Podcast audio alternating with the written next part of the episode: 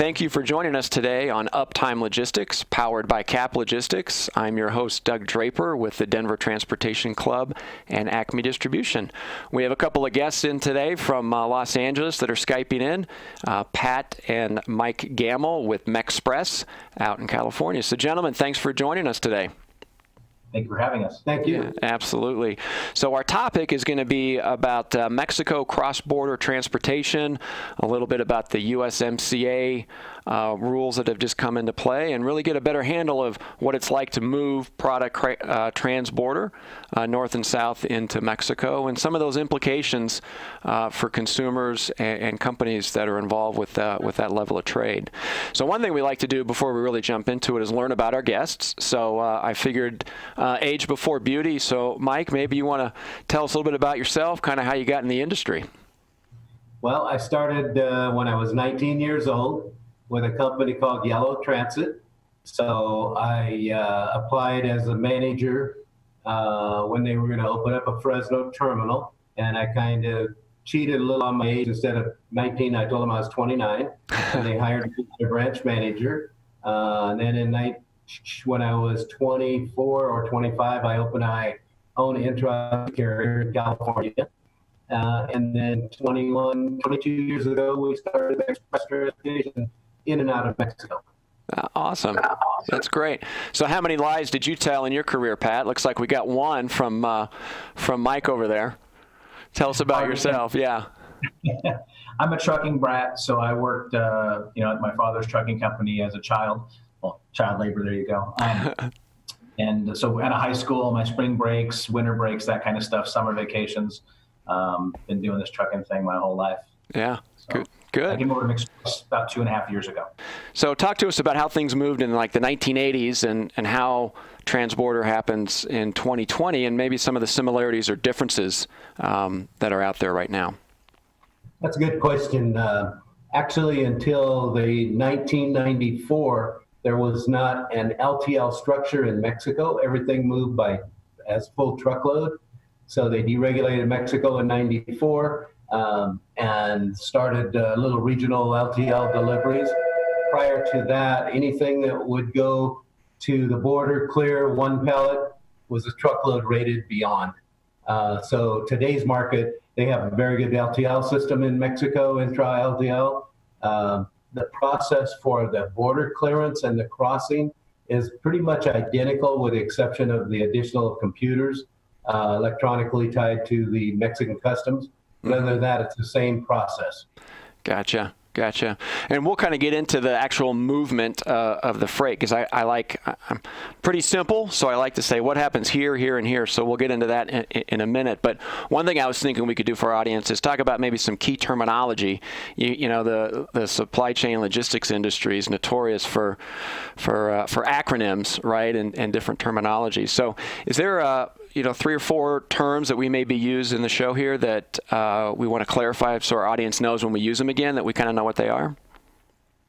You want to try that one, Pat, or you want me to do it? You're the better speaker. I'm going to shut this thing off. Okay. Okay, cool. There's a couple of them. One of them is the Maquiladora that everybody's heard about over the years. They're now called and referred to as an IMMEX company. And what they are a manufacturing company in Mexico that brings parts in, does something to them, maybe final assembly or whatever, and then ships them back out. So it's a temporary import, and there's no duties and taxes on a IMEX Maquila program. Okay. The other one would be a pedimento. Pedimento is like our freight bill. It's what the Mexican broker, when he inspects the product, classifies it, figures out duties and taxes. He issues a pedimento now electronically and pays that to the Mexican government. Mexican government then stamps it paid, sends it back. It's got the trailer number. It's got the commodities, the value of the product, and that has to be carried by the Mexican carrier to destination. Has to be on him at all times, or if he gets pulled over and he doesn't have it, he gets confiscated. Probably definitivo. That's definite freight. That's freight that's going to go into Mexico, be consumed, and that will have 16% EVA tax on it. There could be duties as well, but it will always have 16% EVA tax. And I guess the other one is just real simple, is a Mexican broker. Mm-hmm. And we should go into that a little down the road, you and I, or us, because it's, the Mexican broker is completely misunderstood and nobody understands what his process is. And I think that's a good one for them to know. So that's a temporary inbound and outbound. How long is that valid for? Is it like this is valid to have product come in and be reworked for a day, a week, a month, indefinitely? What's that look like? It depends on the commodities and the manufacturer. Normally it's for a year, year and a half, could be year, year and a half. The Mexican broker keeps track of everything that's on an IMMEX or a Maquila program that goes into Mexico and that same product that comes out. So maybe you could only import 1 million widgets mm-hmm. In a year's period of time. The Mexican broker says, okay, they've just imported 300,000 or 300 total so far. Now they've just exported 300,000, so you can still get your 1 million. Gotcha. Gotcha. So one thing about Mexico and the international trade in general, with all the tariffs, you know, people are talking about what's your plan B and contingency plans, because you make your widget over in China or Indonesia or something, and with the tariffs, people are trying to reshore, right, and find new places, you know, to manufacture. So what type of commodities or what type of industries are focused in Mexico, you know, because you got people making, hey, I'm going to make a bag or a shirt, and now I'm going to move it down to Mexico. But I know there's some traditional legacy businesses that are really honed in on in Mexico. Talk to us about what maybe 2 or 3 of those are. Electronics are huge. You know, you've got lots of computers being built down there, computer racks, all, you know, anything having to do with computers. Most of the stuff is put together down there in some form or fashion. So we're doing a lot of movement of computer products in and out of Mexico, you know, parts in, finished product out. Same thing with automotive. I'd say those are probably the 2 largest. And aerospace. Yeah. Aerospace. Gotcha. So aerospace would be airlines and manufacturing engines and fuselages and things like that? Right. And airplane parts. And it's pretty much, Mexico's pretty much broken up or segregated by the different areas. For example, electronics will be mostly in Guadalajara, Mexico. That's where the origin started with them. They're now going over into Aguascalientes, a couple of the electronics company. But the automotive is in what they call the Bahia area, mm-hmm. Which is another area that they go to. And your Chihuahua is for more for your aerospace, El Paso. Gotcha. And is that, did that just naturally happen because the workforce just has a history with manufacturing there, or are those different provinces unique and provide something different to those industries? No, I think it's more just the workforce, like you said. Gotcha. Gotcha. Okay. So let's talk a little bit about an actual shipment, right? Maybe we could use an automotive part to kind of have the audience understand the different touch points and the documents that flow with it, so we can kind of get our hands around it, because there's a lot of, like I said, nomenclature, and it can get kind of confusing on how things work. So let's just say there's a some raw materials for the automotive industry. They're going to go down to be assembled and then come back. And let's just say that that piece originates from Dallas, Texas, right? So walk us through literally the transit time. Like, it starts in Dallas, and then, you know, where would it go, where would it cross, and then where does it go to the factory, and then let's kind of backtrack it. So I just gave you a shipment, and here's some stuff in Dallas that needs to get down to Mexico for some automotive parts. Walk us through that.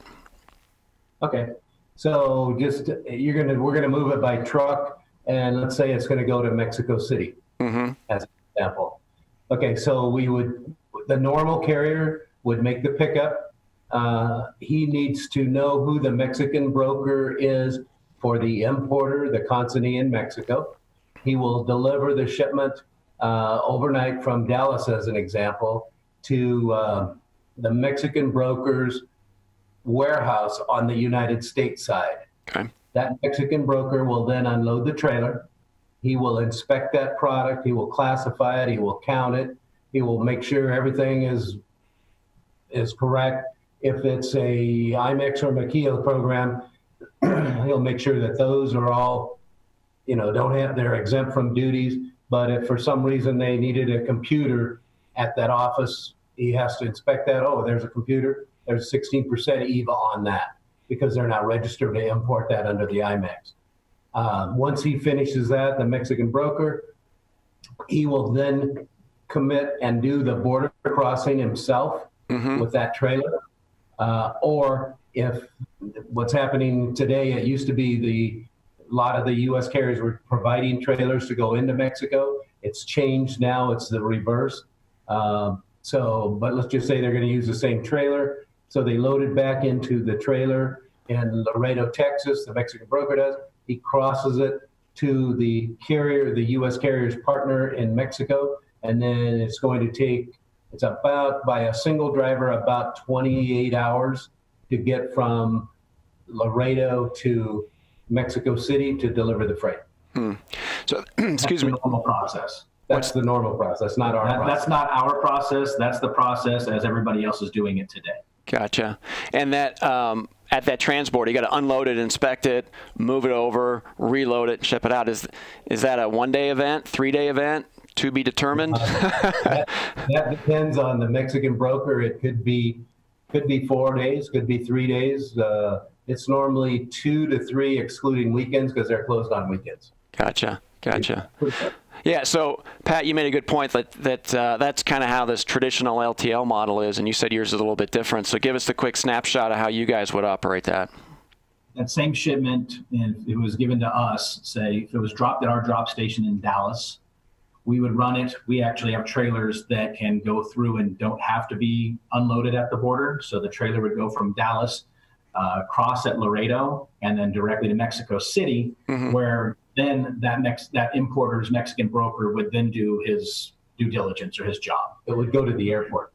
Oh, I'm sorry. Yeah, at the airport. Gotcha. So, so we're basically leaving Dallas today's Thursday, so we would arrive Saturday with that freight down in Mexico City, which is interesting because, or it's 2-day transit, yeah.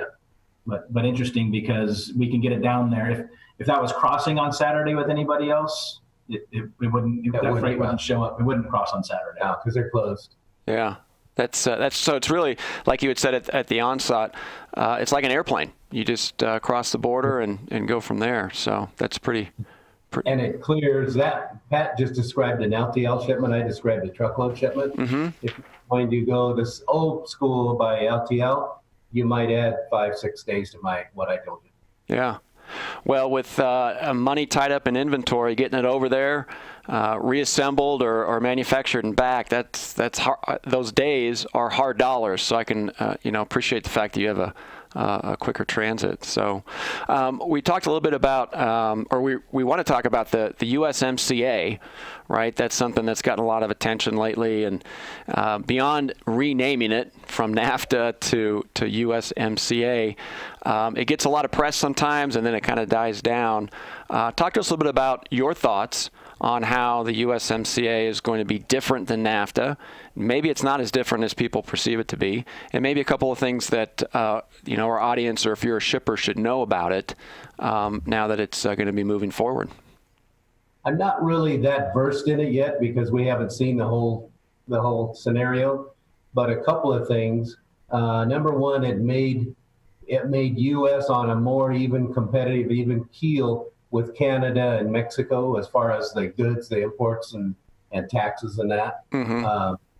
The thing that it really surprised me, and no one's gotten any news hype on it, but the automotive industries in Mexico are paying about $670 per day to their employees. And one of the things on this program is that they're going to escalate that, and it's going to end up being $16 per hour for those employees. So that's a huge shakeup for Mexico. Right. The other thing that's happened is that a car being built, 75% of it has to have parts that have something to do with Mexico, U.S., and Canada, okay. Which is about a 12% increase from the old days. Wow. So you said $670. You mean $6.70? Is that what you meant that it used to be? Per day. Per day, and now it's going to $16 an hour? Per hour. Oh my God. No one ever said that. You don't see the news media say it. All we heard was that the president would never get it signed. Mexico will never sign it. Well, Mexico was one of the first to have it signed and ready to come back to us. And we just, our Congress people just messed around with it, our government. Yeah. Interesting. So that's huge. I mean, so as a consumer, you know, I just bought a car that's 75% assembled into Mexico, and the wages of those people putting it together is skyrocketed. Do you see, like, who's going to absorb that cost? Is the consumer going to be spending an extra $5,000 on a vehicle, or are those costs going to be absorbed in other ways? What are your thoughts on that? I don't think they're going to be spending additional. I think what you're going to do is you're going to see people that are in Asia that have been doing this all the time are going to be doing the nearshoring. They're trying to, they're moving a lot of their plants. Even the Chinese people are moving them to Mexico to be closer to the three of us anyway, mm-hmm. To the consumer, the three consumers, US, Mexico, Canada. China had put about 4 years ago, don't hit me on this if I'm wrong, right. Time, but at one time, China didn't charge you for the containers that were leaving China. So we'd send all the stuff over to China, and then the containers, they would just load them and they'd come out. And now there's a charge, I haven't checked it recently, but like for every container that ships out of there, besides the freight charges, there's a $1,500 charge just for that container, or there was. Mm-hmm. So I don't think with the nearshoring and stuff like that, you're gonna see any big change. So some of the costs will probably come out of the supply chain, I think right. That's what we're thinking. You know, less distance from the plants. It's nearby here. There's just less cost in the supply chain. Yeah. It all happens. Yeah, that makes sense. Well, I'm glad to hear that because I'm in the market for a new car next year. So I'm going to hold you to it. So maybe let's talk a little bit about some new technologies, right? I know, and when I say new technologies, we could either talk about technologies related to documentation flow, or maybe there's some companies out there that are trying to improve the transit time and things like that. Have you seen any new technologies in the last 5-10 years, or even thing that's out in the future that would help, or maybe even have an indirect or unintended consequence to delay things or screw something up? Well, in Mexico, over a lot of years, because their telephone system was so bad, their ground lines, they were really more advanced than us with their cell phones and computers, believe it or not, because they couldn't depend on their own electricity and their own system. So nothing really has changed much other than the electronics that the Mexican broker is filling out, that pedimento at the border. He's now doing that electronically, as I said, instead of having to type a pedimento, run it over to to the Mexican customs, get it stamped and bring it back. It's all done electronically. Mm-hmm. There are a couple of items. We have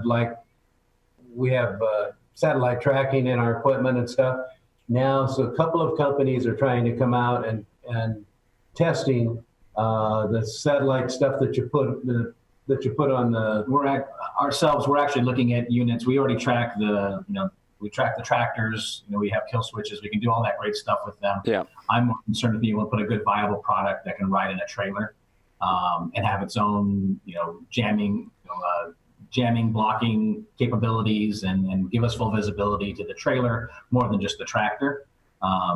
So we're dealing with a few vendors right now that might make some sense to do that product. We're just trying to find the right one that we know will work the first time. Yeah.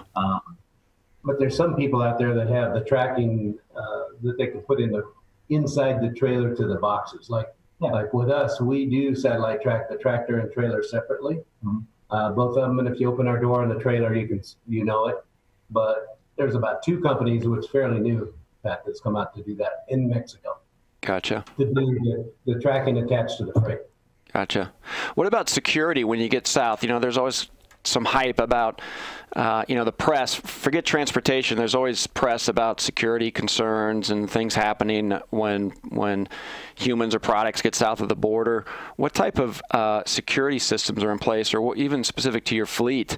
You know, you said it's a 28-hour drive once you get into Mexico. Is there anything different that you have to do? Is there like a guard that travels with your trucks? Talk a little bit about kind of the trends down there related to security on that final mile?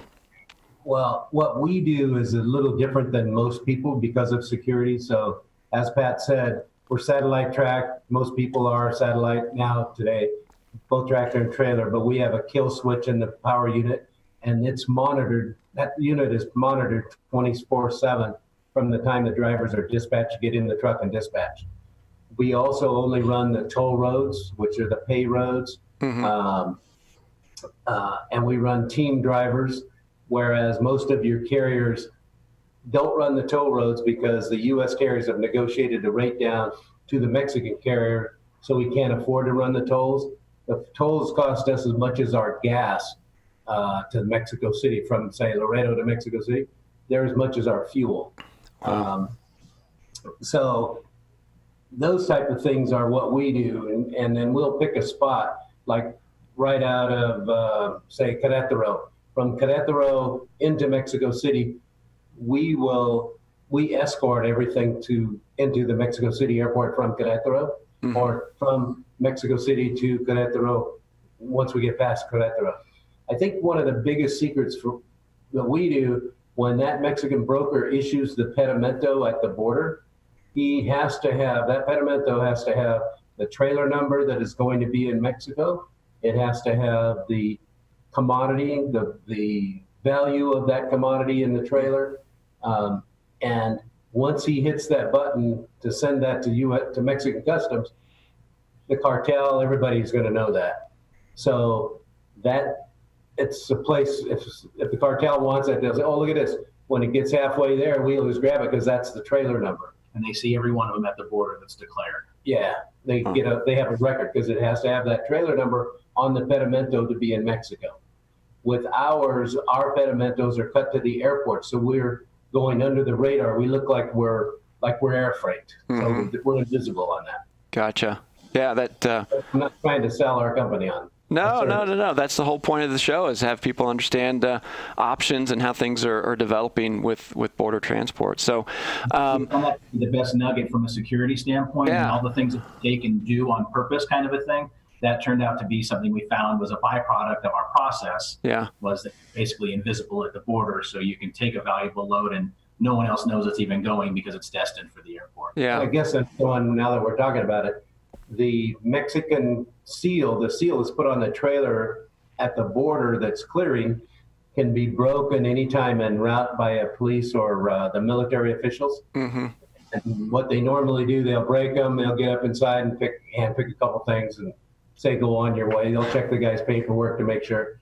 With ours is a bolt seal that's part of our in transito program to the airport. It cannot be broken by either Mexican custom, or it can only be broken by Mexican custom. It cannot be broken by the military nor by the police en route. Hmm. If there's an issue with that equipment and they want to check it, they have to send the message to the destination airport, because that's the only guy, Mexican Customs, that can break our trailer seal. Got it. Yeah. Interesting. Talk to us about some future trends, right? We started with, hey, things in 1980 pretty much looked the same paperwork-wise and that nature. Let's fast forward now 5-10 years out. Is there any, in your opinion, what are some trends that are going to be developing related to cross-border transit? I don't think much is going to really change because the Mexican broker is such an important part of the whole deal. And they like to be at Laredo because they get their in and out charges, their warehouse fees, their border crossing fees for the trailers. I think if anything, you're going to see more of the liability come off of the Mexican broker mm-hmm. at the border and be shared with the importers of the product. Right now, if that Mexican broker makes a mistake and he doesn't classify it, or leaves an extra box and he gets a red light and he doesn't classify it correctly, or there's an extra box that he didn't, so it could be an empty box. He could lose his license, which is his old business, mm-hmm. And it could take him a year to get it back, and it could cost him up to $1 million fine. Hmm. And I think they're going to start sharing that more with the importers in Mexico. Gotcha. So the financial liability piece of it, is that when you say liability, because I'm thinking, okay, some guy just lost his job. I don't know how they'd be able to get their job back. Is it more the financial aspect of it? Yeah. Yes, sir. Gotcha. Yep. Gotcha. Financial. Good.